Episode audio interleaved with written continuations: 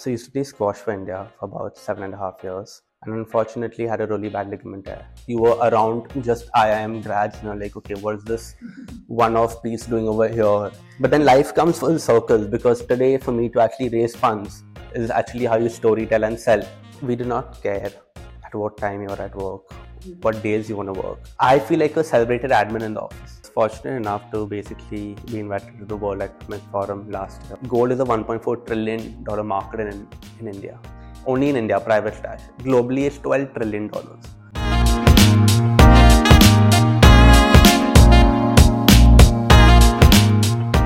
Hello, everyone. Welcome to the Breaking Uneven podcast. We love to talk shop, uncover the beauty of failures, and play a few games. Today, we have with us the co founder and CEO of Spare8, Ronit Harisinghani. He completed his bachelor's from Jai Hind and then entered the world of finance by interning at EY, Centrum India, and Avendus, and then working as a senior executive at Centrum India as well. Uh, well, he was still in the finance world, but has his own company called Spare8 have we missed anything noteworthy from your journey so far? Uh, absolutely not. I feel this was quite spot on. But yeah, thanks for the introduction, guys.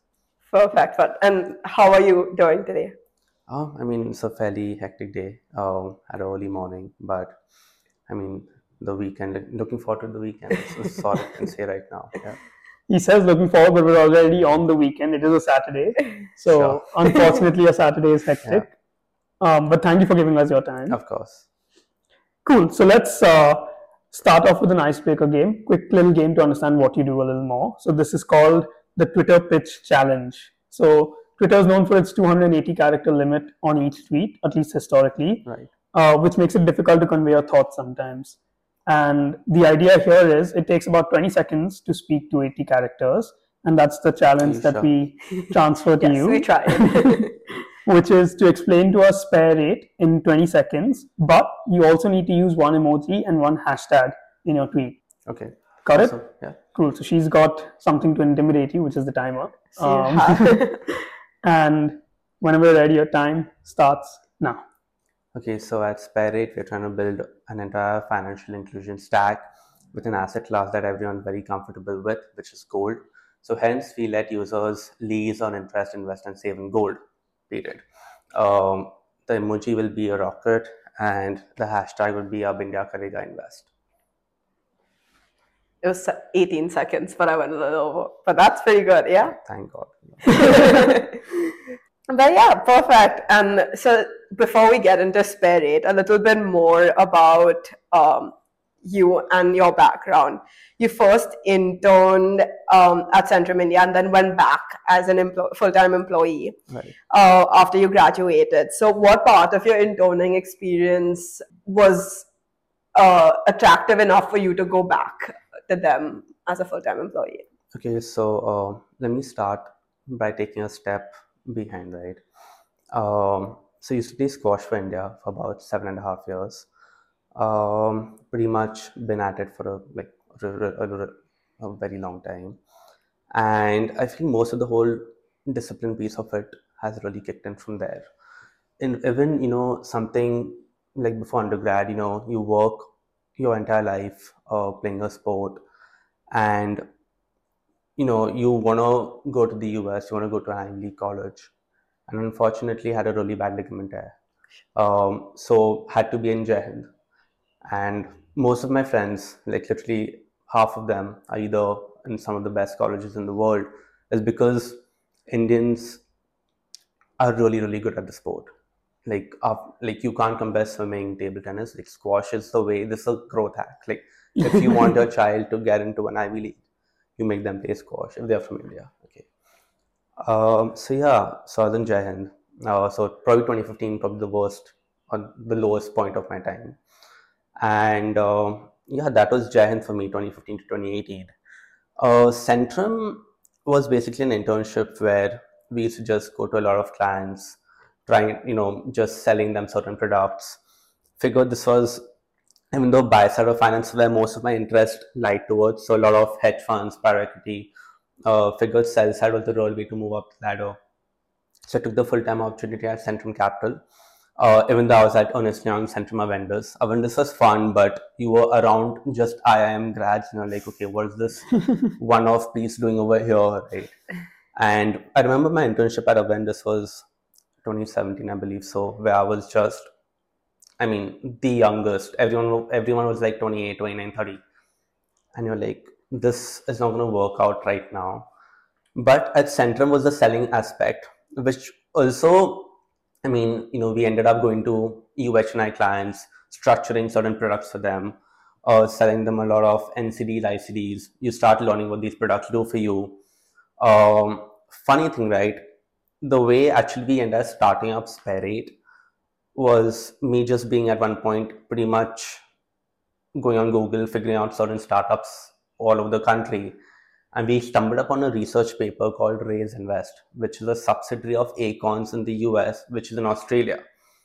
And we were like, hey, why isn't something like this really built upon in India? Because looking at the payment sector really, you know, blowing off, this is the best time to build over here. And at the same time, I was like, hey, Centrum was fun, but there were times I was just in the cabin sitting all day doing nothing. But then life comes full circles because today, for me to actually raise funds is actually how you story tell and sell. And where I've really learned selling was at Centrum, even though I was pretty much bored at one point with that whole, you know, stint. But that's when you realize like whatever you do in your past really leads to you building for the future. And yeah, that's how we, you know, essentially got started.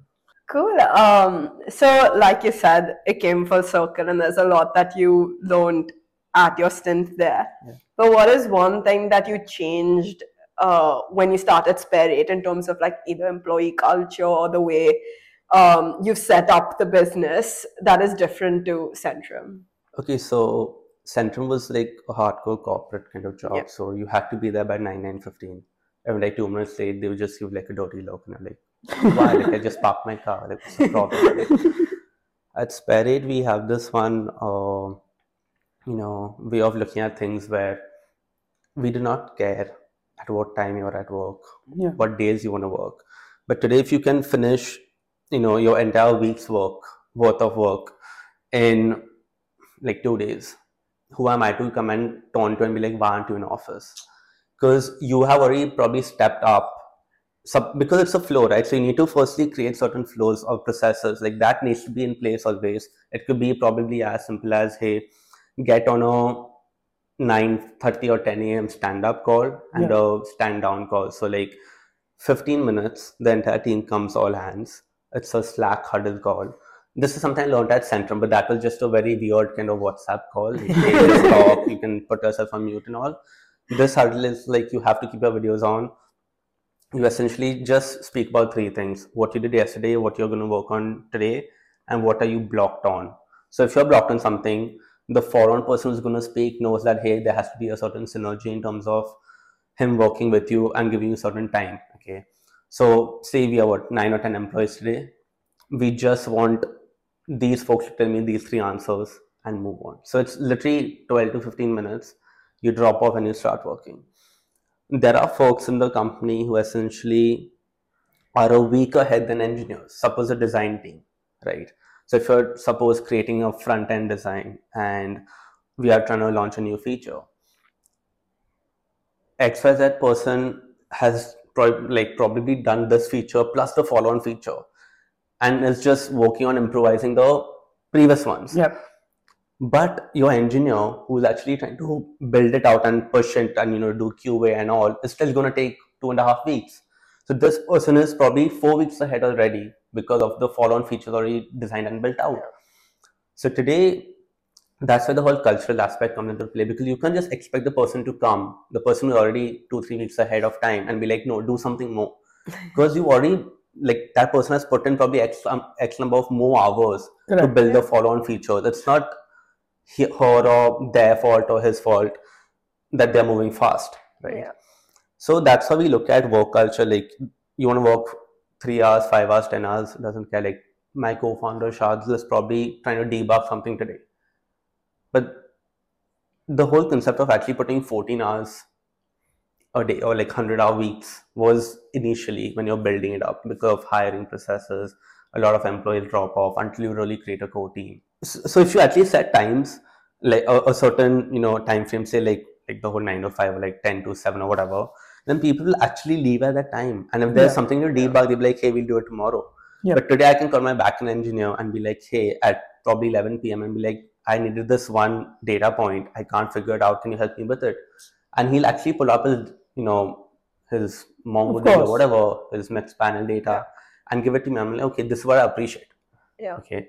So don't fix timings. Even like if you're sick, let them like let them rest it out. If they're burnt out, let them rest it out. Take three days Yeah. off. But the effort is going to be two weeks after they come on board, right? Or like again resume. So that's how it should always be built. Like Ashneer Grover, I remember him releasing this once. I don't know if this should be the best example here, but he was like, employees used to chill with me for half an hour, thinking that hey, they are giving me time, or you know, trying to show that hey, they are around me, should get a higher raise. But he's like people who probably I've not seen for even a week, but are in office just put in the effort, probably get a fifty percent hike, and the people who are trying to come and butter me up get barely five percent hikes. Is because you could have put in that effort just trying to figure something else out, right? So essentially, times don't matter, your your hours don't matter. Yeah, no, fair enough. And I think um, that's also the difference in company culture between corporate and Also, No. there are a number of times you end up taking a team out, right? Small team. Yeah. It's not like you have to do a weekly thing, but once every month is something we just prefer doing. Like we have folks who probably not never eaten sushi, and this is a fact. They do not know what Japanese food is. So like, hey, let's all go for this one meal, Yeah. and that just gets them happy. Like, hey, like at Spare8, when we were there for X number of years, we got to explore this side of it also, Yeah. Yeah. and that's how you just do like very small things that go a very long way. you're just like appreciating your Yeah, employees, which should be a given, but many times like it's not. and there's no reason to celebrate. It's just like, hey, it's we've launched these three features. We feel it's doing pretty well.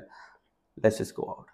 If there's every time there's a milestone, then the number of times we end up going out would be like ridiculously high. Yeah. And there it's could be like set it up. Yeah. you could hit three milestones in two months and party three times, and then suddenly realize for four months, you know, there's Nothing like happening. nothing Yeah, happening, and then you've just not gone out. I totally get what you mean. In fact, a lot of what you said is exactly the way our office works as well. So we've got flexible hours, which means that you can come and leave whenever you want. We ask you to be there for like at least four hours overlap with everyone because you know we huddle a couple of times throughout the day. If there's something I'd rather get up from my desk, walk over, ask you, come back, rather than having to get you on a call. Um, but a four-hour overlap is enough for that. Right. And other than that, we do this thing called Fun Fridays, which is notorious for never actually happening on a Friday. Um, but that's where the team, like every month, someone new from the team needs to plan it out for the entire office. So it's like, you know, whether it's going out or like generally we try to do some kind of like games at the office. So they come up with like creative games, make people play it. It could be something related to like a trivia about the company, or we've done like Bollywood dress up days and like a whole bunch of stuff. But like giving the team um, the ownership of that actually helps a lot because then they kind of they know that if, if we want to like have fun then we have to participate as much in it as does management which i think is quite um, important because it can become very top down like almost like you're forcing them to have fun in a work environment Right. um, I mean, this also dates to the whole. Like, I exactly get what you're trying to say, but you know, something I figured off lately is in the whole work from home thing. It's I don't want to debate on it, but it's more about like again, my co-founder. I feel when he comes, like he's an early bird. He has a routine set. Sometimes it has to be broken because of the you know if there's a bug in the middle of the night, you have to debug it, right? But for him, it's more like, hey, if like he comes to Matunga, to Khar, Bandra, because that's where office is. It's not too far, but dude, when you're when you're going back at like seven, eight p.m., Oh, you're yeah. pretty much dead. He's like, I'm wasting two and a half hours of travel time going and coming cumulatively, whereas I could have just sat at home and figured it out. And that's what he's been doing for the last month and a half. And I'm no one to complain because the amount of work getting done, like I can get hold of him. yeah Yeah. I can have the team get hold of him. I can. There's a lot of things that's being ticked off on a Jira board because he's just actually being in his own zone, right? So I feel that is a very important part of the cultural thing where you just need to give them space and let them figure it out because ultimately, if it's your core team, they will put their neck forward to get things built. Hundred percent. Yeah. So you've mentioned two tools till now, right? You mentioned Slack and Jira. So what are the kind of tools you use um, to make the everyday fluidity better? I would say firstly it's it's a process and then we think of the tools. So for example, there's a process where it's I mean we don't do this very often, but it's more like a monthly thing, once a month thing where you create it's a x, x axis, y axis kind of thing where you're like, hey, the number of hours it takes to the amount of you know effort is going to require to build that process and also how important it is so you put you mark Yeah. on a scale and whichever falls closest to the central line you're like hey this is what we need to build and everything that's dispersed around it it's like hey this is important but it's going to take way too much time so you know let's figure something that's going to be built in the next three days and Yeah. move forward and based on that we start using tools yeah so as you said one of the standard tools um, which we end up using is jira. Slack is more about to make the stand up more like more engaging. Uh, jira is basically a place where you can assign people certain roles Yeah. certain tasks and you can see their progress. It shows your whole timeline. It shows your boards your misses your engineering sprints. It's a sprint habit kind of thing and we just get on a call open the jira board. There are like nine names 10 names 12 names whatever. You click on individual people's names. You can see their progresses. And if it's like okay if it's to do done in progress blocked or qa so you can just tag it and assign people and put everything on that document. So that's something we use really like quite often. Slack i mean there's nothing much to say there. Slack. Yeah, like for the longest time everyone was using slack and i'm like no i'm just going to whatsapp you yeah, and I'm like, why isn't anyone replying? Because everyone's just on Slack. But for me, like on my phone, it's WhatsApp. If I'm on my laptop, it's only Slacking, right? So that's it's just a communication tool. That's all I got- like gotta say. Um, and also to get someone on call ASAP, there's nothing better than Slack. You just send them a huddle request, and uh, it plays like a really cute music, and like, oh, that, that person's gonna huddle me right now. So there's a term we use. It's called "he's huddling me right now." So it's like okay, you gotta get on this call. Um, yeah, and we use Miro board quite often. So Yeah. Miro Okay, board is basically it's a whiteboard whiteboarding on your laptop, and we just when you want to create, and this is surprisingly used very heavily by the tech team. Mm. So when they're trying trying to create a feature and write the entire backend system for it, they create like this whole vertical long diagram. You just, like, yeah. just keep scrolling, but it's very clear in terms of what goes next and what's supposed to be avoided. Uh, so yeah, these are a couple of tools we use. So. Miro is a horribly versatile tool. Like it's so good. Um, I used to when I was working in London as a as a consultant data analyst. Um, we used to use. I've used Miro for creating wireframes. I've used Miro for doing workshops with clients for again tracking progress within the team. And yeah, it's just like you can literally do anything with it, and it's just so seamless. And then when you, when you get into like the But also entire depends for sorry to interrupt. No it also depends for like which part of the team. Like we might be using MoEngage, like WebEngage, Mixed Panel, uh, branch metrics. Like those all the tech piece of it, right? But for the whole team, I feel what you said, like yeah these are tools I feel is is like a must have, yeah right? It just makes your life simpler, no matter what field you're in, right? Right, sorry, yeah, carry on. No, no, so I was just saying, yeah, it's a very like you can literally do, literally do anything with it. Um, but so let's let's get into Spare8 a little more. Um, and to do that, I think it would be good to start with how did you come up with the name? What does the name signify?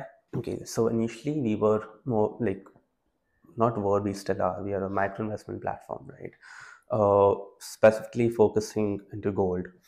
Um, we had initially started with the fun idea of spare change, spare change investing to gold. Uh, but that was more of a way to be like, hey, this is a fun thing. Let's get onto the app.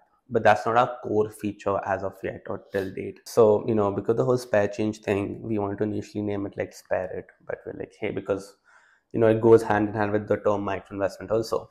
But I think so. Company was already called spare it, and I'm like, hey, eight is a lucky number. We're like, like just, it's very stupid. We were debating, I was with dad, and I'm like, hey, which app has the number eight? And it took him like one second, or like has a, has any number in it? Sorry, any app that has any number in it, like like let it be. You, you, I was just in my head thinking of like zero dog, Groww, blah blah, and I'm like, where's the number here, right? And he's like, there's Box8, there is 5paisa, and I'm like, okay, I'm going with the number for sure. And it and eight, res- like it goes very hand in hand, and Yeah. eight is a very very lucky number. I'm not a person to believe in all that stuff, but it's just been like Why not? day one, right? so I was like, sure, like spare eight.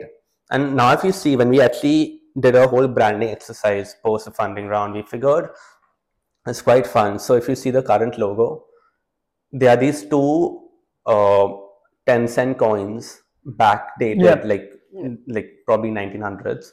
So they like two coins stacked on top of each other that like look like an eight.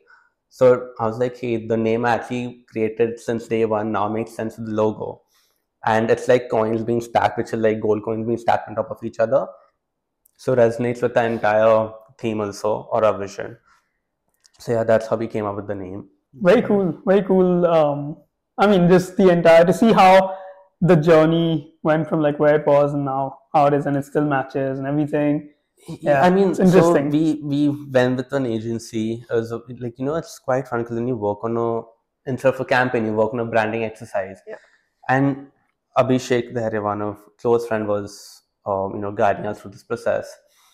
And I'm like, what do you mean branding? Like, I like the logo, I'll keep it, right? Like, no, like you gotta figure, give them certain like there's a whole document these guys shared with us, Yep. and we're like, why am I supposed? To, it's, it's such basic language, like okay, I want something fun. And I'm like, what do you, how do you make something fun? Okay. And now when you actually see the whole booklet of Spare's branding exercise, you're like, holy smoke, this is exactly what I thought of. Yeah. And that document, what I filled with the entire team, has resonated with what they've really built out. I'm like, this goes really ahead in terms of when you're actually doing like a large, probably an IPL campaign or whatever, right? This is how it has to be positioned. And you start, as I said, as a founder, you keep learning something every new, like every three months, or every quarter. This was the first point where I figured, like, hey, I didn't know any of this stuff. But now I can actually figure why this is such a crucial Yeah. point, or like how like jo dikhta hai wo bikhta hai, right? And this is how it's supposed to be done, right? So yeah, that, that was a very fun moment to play along with. Yeah. Yeah, so when I first actually saw Spare Eight, I thought it had to do something with like the ball, like Spare Eight ball. Isn't it called that? Eight ball pool. Eight ball But- pool. Yeah, yeah, yeah. Wow. It was like, I was That's like, first time someone's saying this though. yeah, Yeah. That's and like on this podcast, whenever like we go down the like the thought process be, uh, behind a name, it's always been so interesting and random. So I was like, oh, is it anything to do Yeah, with that? yeah. But it's cool that it was something completely different. But yeah, in terms of like learning something new every couple of months and like just through the process, what is one piece of advice that you would give um, yourself when you initially started Spare8? Like if you were to start it all over again at this point? learn how, how to test things out before actually going to market. You're like, hey, we've created this whole platform now, go to market and then figure if someone's going to use this. Right? Which is why we actually must have wasted just like 15 days or 30 days figuring that out. But that's a that's a very wrong approach. And this whole ideation thing of uh, speak to customers or like, you know, we have X number of users, they're liking it, just build for them. Like whatever we like, we build for them. But a horrible approach because every time someone actually gives you feedback, keep taking that. Even in, even in the initial stages, like do your research. Like the market is so vast. Every like third week or something, there's some research paper about your sector. You need to be up to date Yeah. because if you skip numbers and if you're presenting this to a example to a fund, you end up just being like, okay, why didn't I know this? I'm, I've been in this for two years, right? Uh, but yeah, as a piece of advice, it's just like know your shit. That's it. Because for me, I, I was like, hey, I know finance, I know trading, I know investments, I know this asset class, but I didn't know the T of tech. And initially, how I started building, I just you know figured this one agency because I was a solo founder for four, for the first four months until Shadul came on Oh. board, and I've known Shadul for like a really really long time. Uh, so he was at UCSD, uh, University of California, San Diego. and from uh, like you know he's basically graduated in computer science, moves like a techie, talks like a techie, really fun, really fun guy. Um, extremely smart for his age. Like he know he is, has taught me how to set processes, and that goes really like he I mean- thinks three years down the line. Like you know, if someone's gonna push an update today, and they'd be like, okay, you know, version one, there will be bugs, and then you stare at the screen like a hawk. But that's a very wrong approach because it burns you out faster. You need to create test cases and then push out version one. Probably even if that takes 10 days longer. Actually, it mentally, you know, doesn't stress you out. Yeah. Yeah. And the number of bugs that are going to be recreated are going to be very few.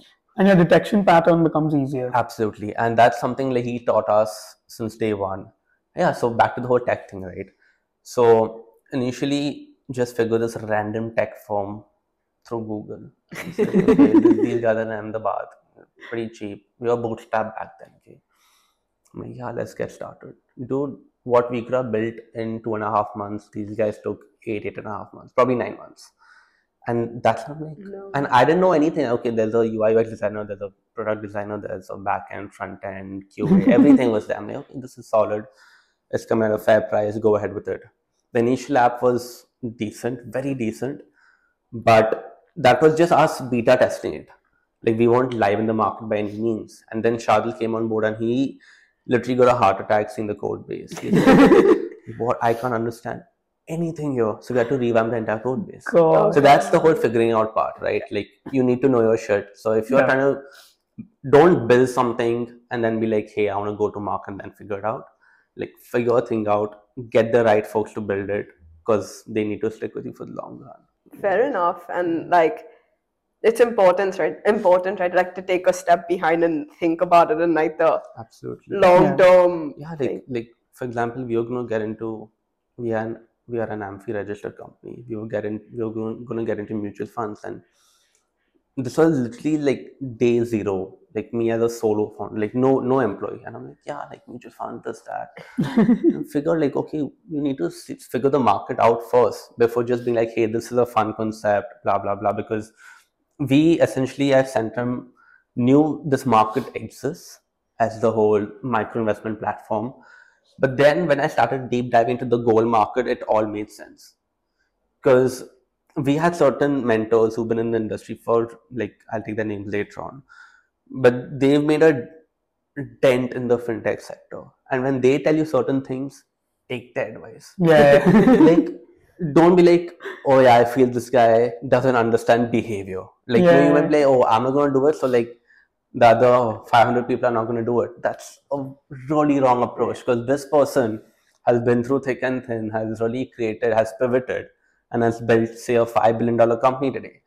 So don't be like he doesn't know his stuff, Yeah. right? So when someone gives you advice, at least consider it before moving forward. So that's another piece of advice for sure. Yeah i feel like a lot of what you you've spoken about is this concept that's come up on the podcast many times. It's called the entrepreneur trap, which was introduced to us by uh, a founder called James Lowe. And at its essence, the the trap is that your own confirmation biases and like you know your own vision for what you want to build don't let it become so strong that you don't end up like learning from the people around you from your customers etc so we'll get to that later. But yeah, I, I feel I like exactly like, and you know, when you're shipping a certain product or a feature, this is a complete app-based kind of advice. You essentially, if if you get that piece of it wrong, you wasted six months of your time and your money and your capital and everything. So to actually push some, unless it's a very small effort. So hence back to the x-axis, y-axis yeah where it's, I, I keep on thinking the term, right? But essentially, the whole effort piece of it, if it's going to take low effort and it's high priority, build it right now. yeah But if you're going to waste your time and just keep on pivoting just to try making a buck of revenue, you're going to be like, okay, where's my money going then? We used to just call it the value complexity matrix at deloitte It's called, yeah, sure. That's one. There's way to many, yeah, like, yeah, different yeah, names yeah, for it. absolutely. Yeah. You mentioned that you were a solo entrepreneur for four months. How was that experience? Scary. because you keep looking for validation. Uh, like you do not know what's happening because you feel like you lost control, when you have control, if that makes sense. yeah, 'cause yeah, yeah. You're like you can pick up the phone, scream at this person, be like, where is the, where is this taking me, right? But ultimately, that XYZ person is only going to take his sweet time and build it out. So that was like a lot of figuring out to do. But yeah, like I mean, first thing I would do as a second time founder now would be get your team in place. Okay. While you're like, of course, you have the idea in place with solid research, with solid, you know, not not PMF of course, but like you know, this can take you somewhere if you do this in a certain manner. Get someone like people under underestimate how like as a moat, the most important thing is also hiring, and that's going to take a lot of time. Like if you get a solid hire, and if that person leaves, you're again going to get into the whole process of hiring. So it's Yeah. a continuous effort, right? But if you have someone who can truly, like I feel like the Zepto guys, right?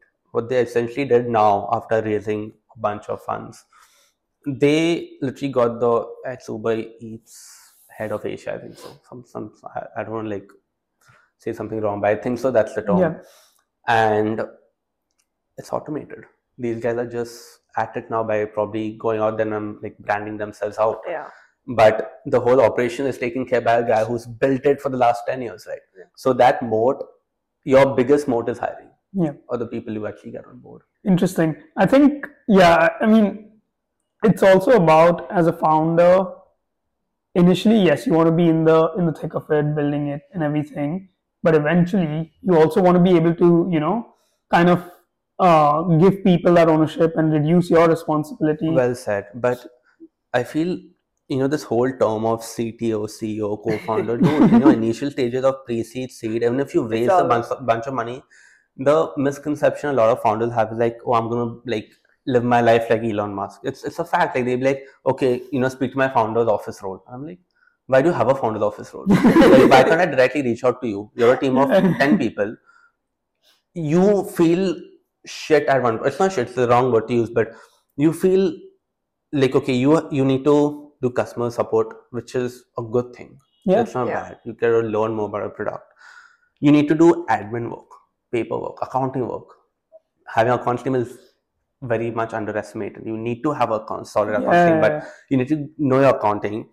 You need to go and get something like your stamp paper, something as stupid as that, right? Like, I feel like a celebrated admin in the office. really, like, I'm trying to like help out the peon who's trying to figure some office Yep. supplies to next thing trying to close a really large deal with someone. And Shardul is just sitting there and building the product because he's handling is like our entire Yeah. most of our team consists of engineers, right? So I'm like, okay, I feel like a solo guy with just Christian uh, a couple of marketing folks here. I'm like, okay, like what's gonna happen next? But I feel for being the whole finance sector, for me to set that vision has to be very straight and has to be to the point. Because if you skip anything there, as I told you, you lose six months of Yep. progress, right? And that people underestimate a lot. If you networking gets you places and how. Yep. Like you put yourself out there with someone who's already built something, it's like, okay, why is this guy with him? Is there an acquisition happening? That like talks start happening around you, and you're like, okay, your name, like your branding, also slowly helps the app grow to a certain extent, right? No, for sure. But yeah, that being said, people underestimate or people have a misconception of how they sh- like once they raise funds, how they should really be Yeah. themselves out there, and that's a really horrible approach. Like trying to automate everything. Like okay, I don't want to do this. I don't like. I just want to do three things out of fifteen things. Other you know 10, 12 things are handled by my founder's office role which is horrible because that's a big red flag and every Yes. investor sees that as a, that as a red flag so yeah just put in the hours put in the effort and I think the ideal scenario is you should be able to offload um, tasks to your team enough at a level where you can think about how else to grow the company. Like your mind, your focus should always be on the company. 100% Uh, it's not like you offload tasks and you're chilling on a beach or something. Yeah, I get what you mean. exactly that I get what you mean. perfect like, yeah, And I think people have also this obsession, like when you when when people say right, like oh yeah, I'll just um, speak my founder's office role or my EA and stuff like that. I think it's just this obsession that people have to like At that grow to that, like create that Yeah. vibe that I've grown to this level Yeah, this quickly. absolutely. Like it's not needed. That's not. Like you it have makes found you lazy. It like I, I I do remember there's something as like GitHub's AI or something. Mhm. I forgot their uh, program or whatever it's called. nightmare AI. No, uh, even Microsoft has something similar. Um, Copilot. wh- Copilot, Yes. right? So GitHub Copilot, right? Shardul's like, I don't use that. It's gonna make their life easy. Okay, he's like, if I start using this, I'm not gonna start coding, Yeah. and and it's it's nothing. It's like nineteen dollars a month. It's nothing, right? And till date, he's like, I'm like, dude, you need to like move fast with this product. He's like, no, I, if I do that, like as I told you, he thinks three to five years down the line, and I, like when I see this, I'm like, holy shit, this guy makes a lot more sense now because if you give it to all your engineers, they're just gonna sit and use that, yeah. and they're they're gonna think that you you become a lazy coder, and that the, like that's something you never want from Your the Oh, biggest 100% nightmare. because you it's like writing a And you know, a lot of people use Copilot. Like the biggest company do use it. And I, I mean, I'm not saying don't use it. You should. Like, if you want to move like really, really fast, you essentially need some kind of AI assistant or some kind of help. But don't get be dependent on that platform, Yeah. right? Because it ruins your thinking process. Even something as simple as chat gpt so even in our office if someone wants to Oh, use it so. i tell them okay you want to have a conversation with chat gpt go ahead right like just kind of someone to bounce ideas off of use them as that but that final idea and the final work needs to be done by you and reverse work it. So what we do is uh, every month, fifth of every month, we send an investor update. A really detailed means like from SEO, organic numbers to uh, like tech misses, tech updates. What are you asking the investor for this month? Uh, special thanks to someone like you know very very detailed investor update, and that goes really long. Okay, we we are like like Shardul and me work on this initially, initially we're like, hey, okay, you know, chat GPT might just help us figure this out. But no, you write that entire investor update. You put in a prompt where you can be like, hey, uh, Paul, like in a in a tone of Paul Graham, the one of the vice Yeah, yeah. AIs, uh, give us his opinion. And then you edit it on that basis. But you need to sit for that one hour, write your entire 10 page update, put it on ChatGPT, give it a prompt so you get better insights yeah don't be dependent on the fact that you write my investor update and then I'll edit it from there. That's you need to reverse engineer that piece of it. And yeah, that's like it makes your life or the or, or the way you frame the document a little better, a little more professional maybe. But don't make that person or that you know assistant do all of it for you. yeah So yeah, It's a should use it, but yeah, a way yeah. it makes your life a little better. Where it benefits you as a person, because again, like y'all said, you become lazy, right? Like then after point, there's only so many ideas that you can get out of. Next like thing is you're asking GPT for ideas, which is Yeah. not how you crack the market Yeah. means. Right? Yeah, absolutely. And like I think, yeah, the idea of like, I don't know why it is that like founders want to feel that sense of privilege or I don't know what, where it's like above Yeah. the rest and like speak to my like. yeah and this and that Wouldn't you want to be closer to like your customers or like your people around or your Also, investors depends on or what whatever? scale. Like if you have like 20 million users on a platform, there's limited number of customers you'll be speaking with. Uh, the only reason you'll have help is to actually like. For me right now, even settling daily accounts, right, or or rather like fund transfers from gold purchases to Augmont or whatever. Essentially, on a daily basis, I'm sitting and doing that, which is it's it's very crucial to do so, but it's not something that can't be automated. Yeah. Right. It's not gonna ruin company culture or be like, oh, I automated this big Yeah. thing Yeah. of my or, or, or CEO's job. No, like this is actually accounting purely, right? So if you have an accounts team, they will handle this. So out of 15 things, one is taken off your list. So that's how you look at it. If you're building a marketing team, previously or hiring, like like me are always going to be doing hiring, even if we are like a X valued company or how big we are. The last 10 minute call or the last half an hour Yeah. call has to be like if it's on the product side, probably the last half an hour be, will be done by, by me. If it's completely tech, a project will be given by Shardul.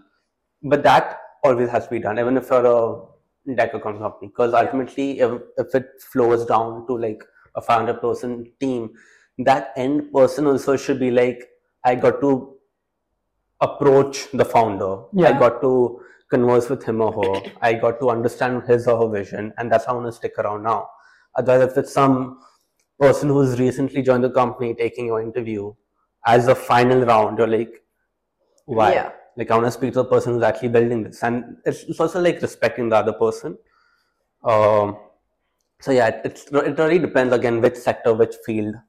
Um yeah so that's Agreed. And also, like, if you are part of that call, you learn more about what the founder wants from this company, and like that helps an employee to also be like, okay, I connect with this, or I want, Yeah. like, I share the same vision. Yeah. un, until it's a core team i don't feel so everyone can resonate or connect yeah.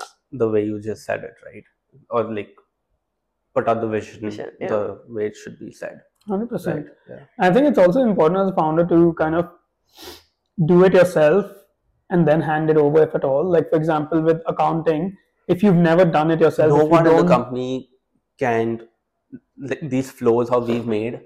Like someone has like now of course we've gotten people to help us settle that as their one of their 50 tasks. And it's probably taken it off my box. But those 49 tasks which was also in my head has pretty much i wouldn't say automate but it's it makes a dent in terms of how you look at a financial how you project things. Yeah. uh, i'm not a master when it comes to accounting. I know how like i know more than the basics i would like to say which is an other very important trait. But ultimately when you're actually projecting you can't just go with random numbers. And that's why you anyways needed someone to do that. Yeah. You so might as well give them that additional task to which, which is a 10 minute thing right so that's how you look at automation. but at that point, you know exactly, you know, you know the difficulties that person goes through because you've done it yourself. You know the skill they're bringing to the Absolutely. table, so you respect them more. like that's why you have a CTO. Like Yeah. for Shardul, if you hire someone new, he is gonna sit with that person for a week. It might mm, not waste his time, but probably extend the timeline for the current feature he's working on. Yeah. But that one week is so crucial for the full year Yeah, because he's gonna show him what exactly was the problem he faced, which that guy might take X number of hours or weeks more to figure out. It's short term So, effort for a yeah, long term Absolutely. gain. Yeah. cool. Let's go to our next game. We're back to game. So this one's called Two Truths and a Lie. And basically, the idea here is you give us three statements, uh, amongst which two of them are true and one of them is a lie, and then we have to guess which is the lie. Okay. And these statements can be anything about your personal journey, challenges, achievements, something to do with the company, entirely up to you. Um, okay. Do you guys think I've had five meals in four days with the founder of Paytm? Um, met Tony Blair. Uh, got a token or a gift from Peter Thiel after pitching him a certain idea on how to mobilize gold. I think the second one is a lie. That's the one I'm Yeah, you know, I'm gonna go with that you've met Tony Blair. That's a lie. No. That's a truth. That's the truth. Yeah. Oh, that's Oh. crazy. So then we still we can still You try can one. still true, yeah. Is it is it Vijay Shekhar Sharma or or I'm gonna Peter go Thiel? with the I'm gonna go with the gift. You think that's a lie? Yeah. I'll go with five meals in four days. Maybe it's four meals in four days. Smart. Uh, no. the third one's a lie. Oh, okay. Oh, so nice. five meals uh, in four days. Yeah, So well, a lot of well, we meet conversation. Vijay. Uh, okay, so I was fortunate enough to basically be invited to the World Economic Forum last year, and even this like in 2024 Jan again. Um, it's nuts like that. I mean, pretty much know about of, about the WEF since probably seventh grade, right? When you if you do Of course, economics yes. or just study business, you know about this place. Um, so yeah, that was quite a lucky thing that happened, and that place has like India has a big presence there. So Yeah. there's like a Maharashtra lounge, India lounge, Saudi lounge. We have big companies set, you know, their branding systems over there. Uh, so yeah, connect with him over there. Pretty friendly. Uh, Yeah. went for bunch of meals and just like three of us, four of us, one on one, certain round tables. Uh, yeah, so that happened. Very cool. Pretty cool, Uh, yeah. Very cool. Yeah, When you met Tony Blair. and there also, yeah. over there, Ah. Oh, is it, is that itself? Nice. I mean, that's so. If once you start like speaking about what Davos does to you, once you're there, you might feel like this guy's just speaking lies. like, trust me, this is still toned down. Oh no, no, no! I know. I've, I've heard a lot of. discuss off camera will be very different. I know, I in terms know. of- I've heard many stories from Open your eyes in terms of this world actually exists. Like what people speak about, they aren't lying. Yeah, We're actually in the process of um, conceptualizing a similar property for India. Like, how do you take? Because like we have a lot of things that happen in India, like the ET summit, etc. Right. But none of them are even like not even one percent at the level of what uh, like what attending, what going to Davos does to you.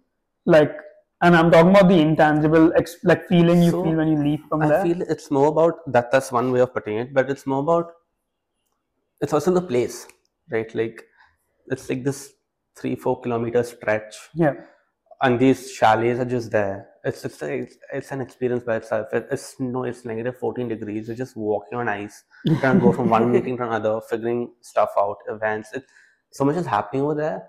It's also I'm telling you, it's the place. I think the place matters more than Yeah.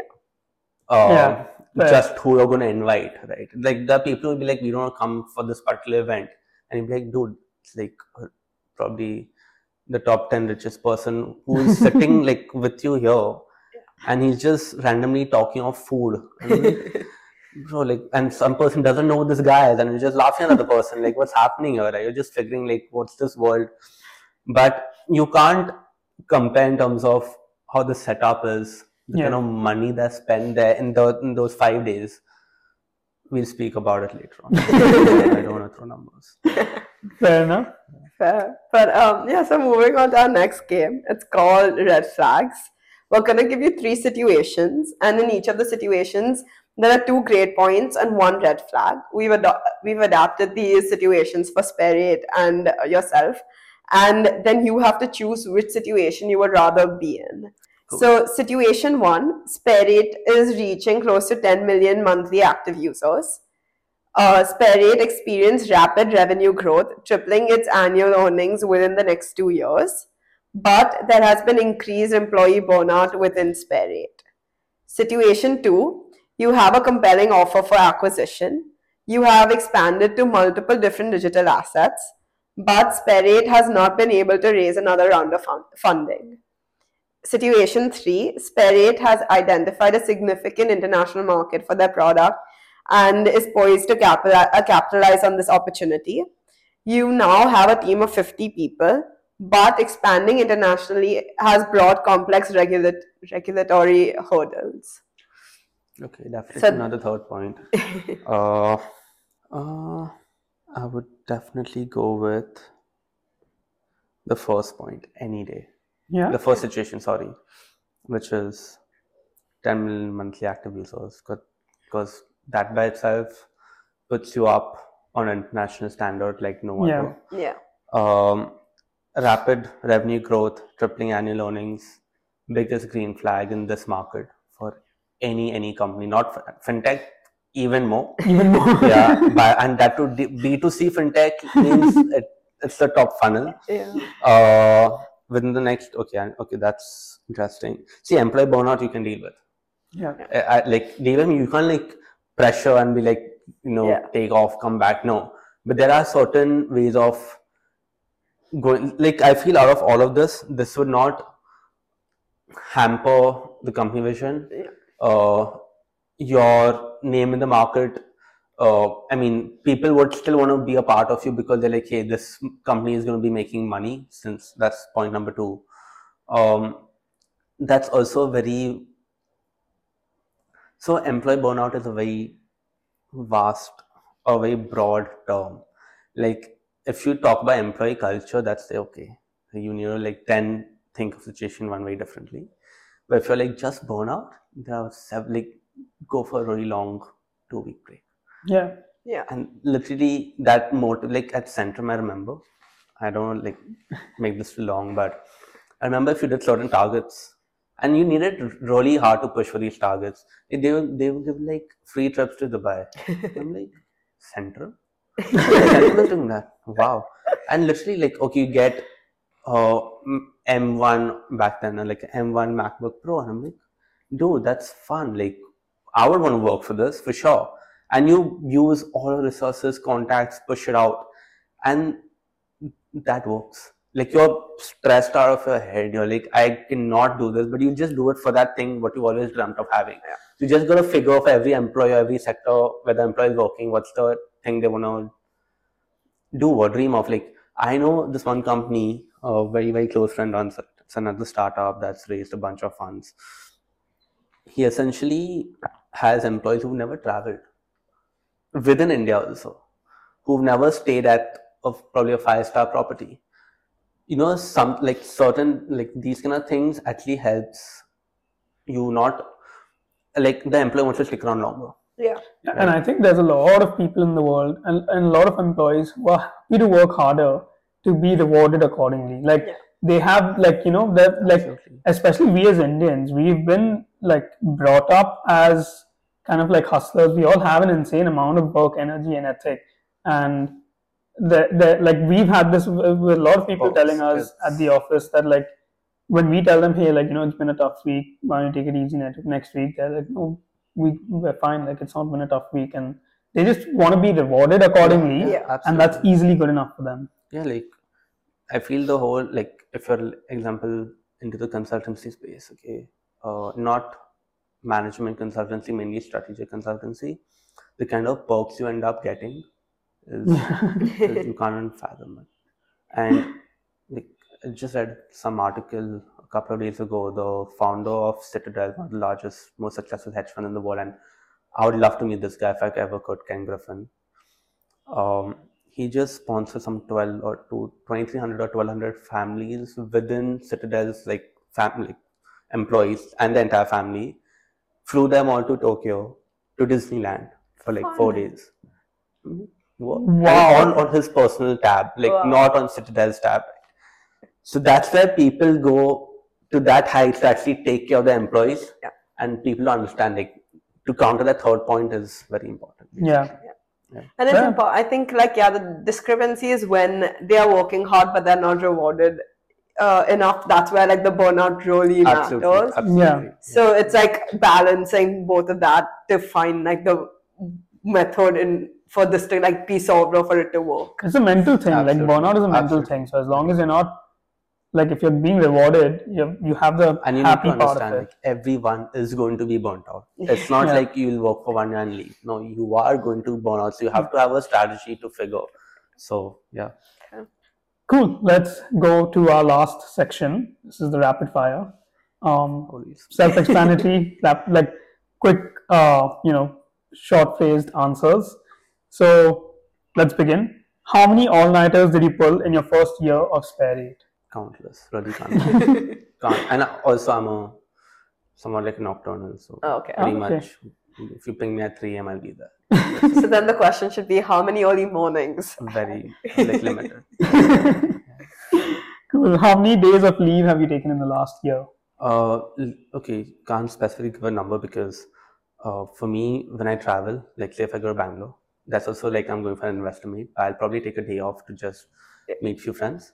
But it's it's a work meeting, which turns out to be like a vacation, like not vacation, sorry, but more like a Yeah. a day off. A day right?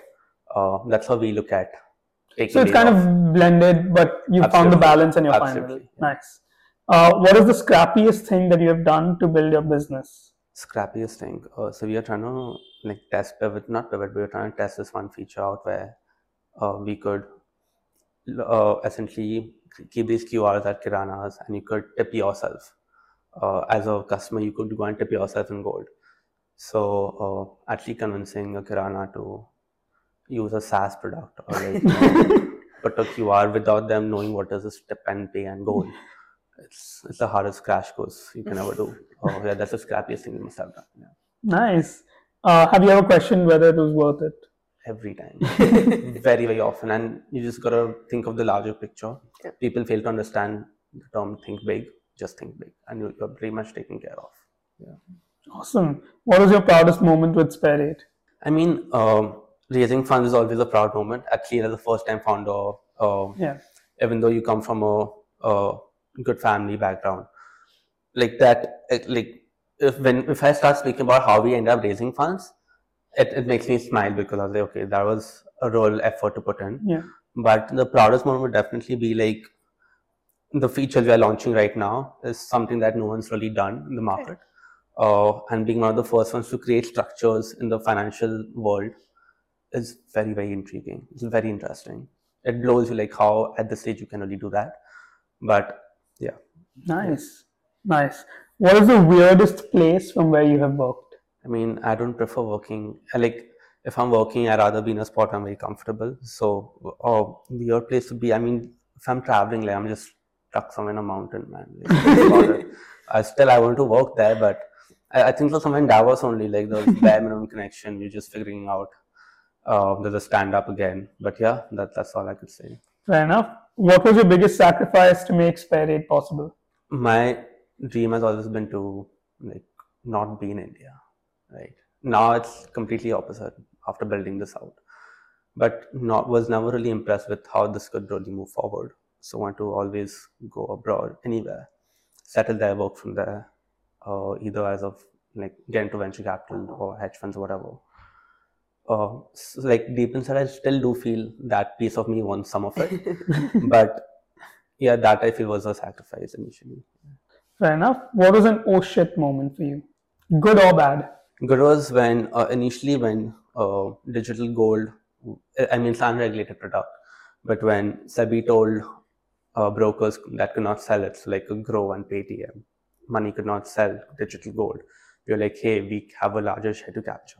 We're like, holy shit, like this is why we can actually, you know, start building this out even better. So that was a aha moment. Nice. Amazing. Uh, what was the one time you felt like you let Spare8 down? When there are burnouts, uh, you essentially feel like you're not putting that kind of effort.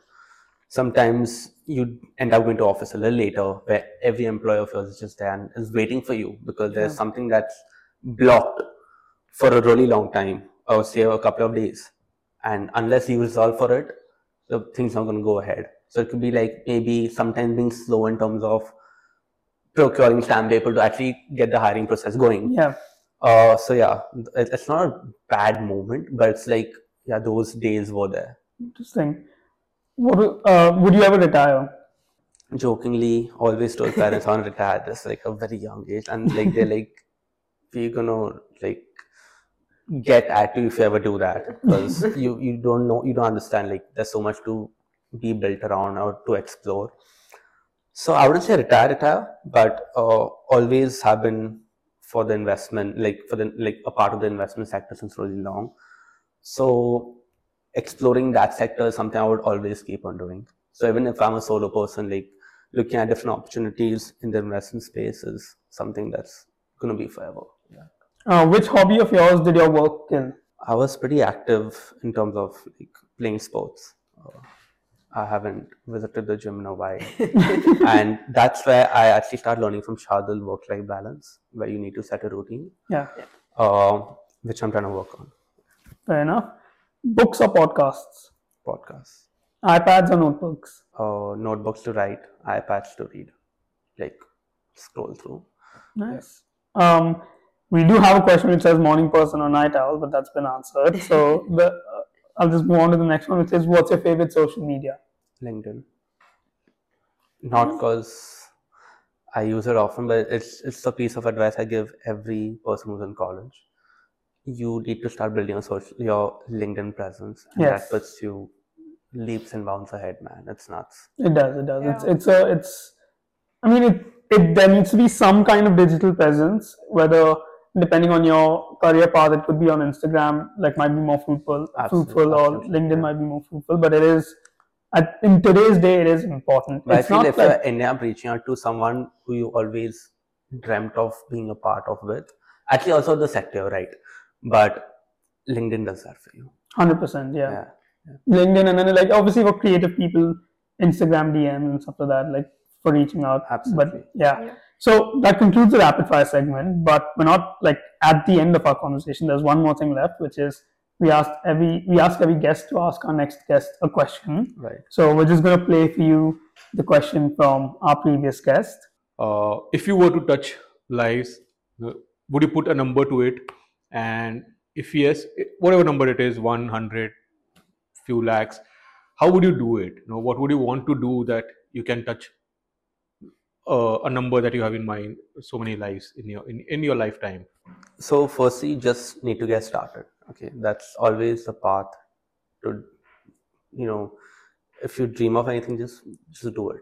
Then you start figuring it out. But going to market is another ball game. But just start, right? For us, the number because we are in B two C or, or like, I mean, directly retail, right? I'm I'm just going to make a little longer answer here. No, Um, so the reason to do gold is also so at Centrum you're only going to like ultra HNI clients.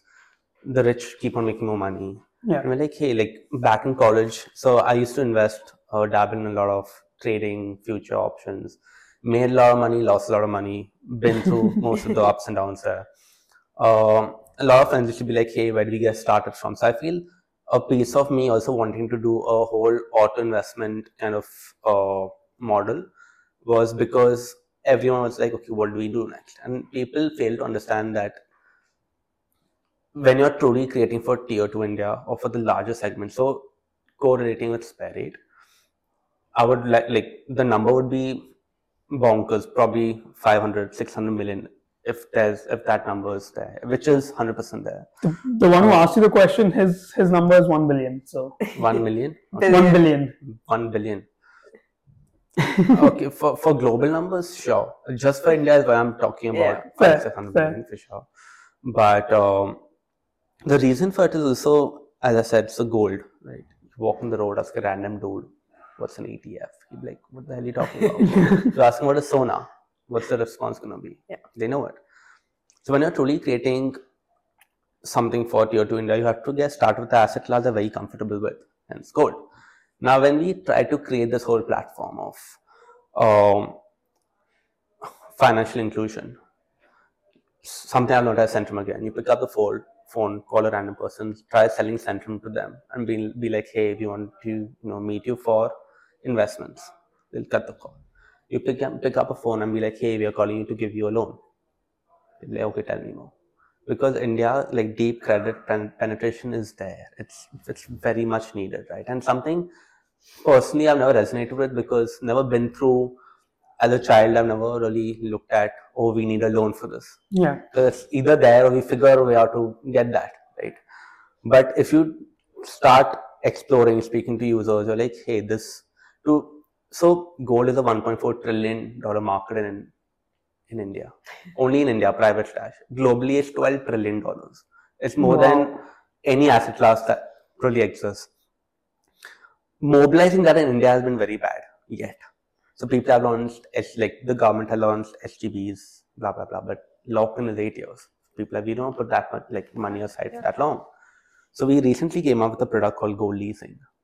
Uh, We created APIs for a exchange where we essentially let you lease as little as 3000 rupees or 0.5 grams of gold and you earn up to 15 or 16% interest in your gold investment. So we lease that to jewelers where we've taken care of bank guarantees and corporate guarantees. So you are basically secured up to 105%. So you lease 3000 bucks and you make so- so gold grows. People don't know, know this. Gold grows 11% year on year CAGR since the last 10 Yeah. to 15 years. Yeah. Right. So just invest in gold. if you're getting started, why are you trying to dabble into options? Like you are going to lose money if as a first time investor. And the larger market already holds gold in, in a physical format. So to mobilize that by leasing it is what we've tried to really really create over here. And we know how to digitize this whole platform extremely well. Now the part is to master distribution, which we are building on, right?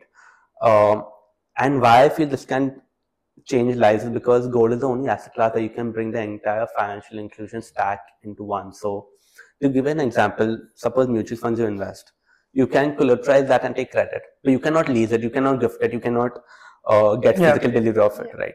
In digital gold, you can, if you make a user save, you can invest as well as one buck, okay, in digital gold.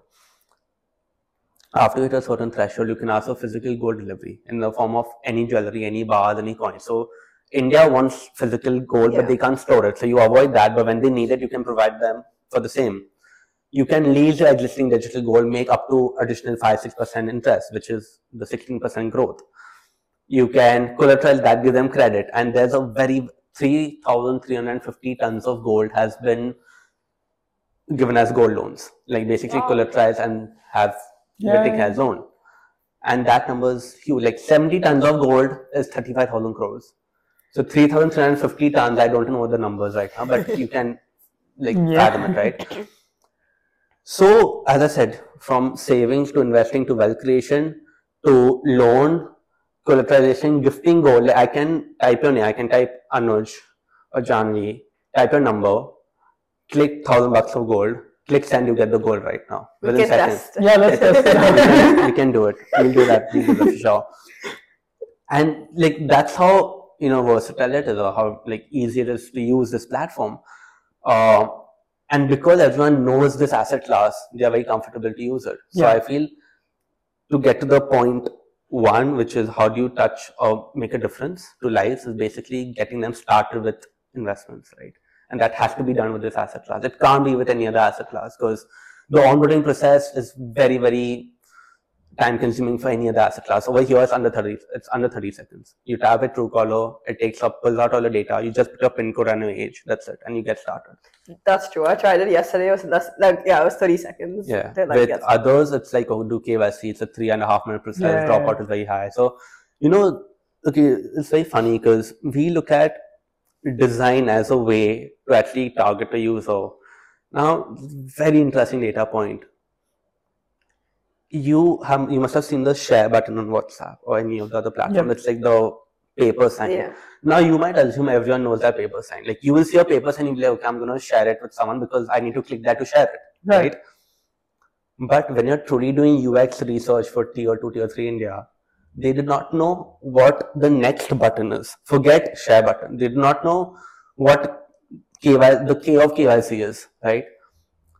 They did not know, like, as I said, the paper sign is not the share button for them. It's a placement of a, of where the share button is on the Facebook app, and they will resonate the same with okay, that being similarly on this platform because that's the largest social media platform used.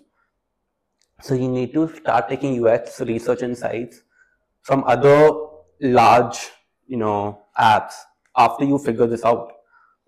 So when you're actually creating buttons on the app, it has to be done in a very subtle manner, which people don't think of. So that's the level of thinking you go into while building such a process.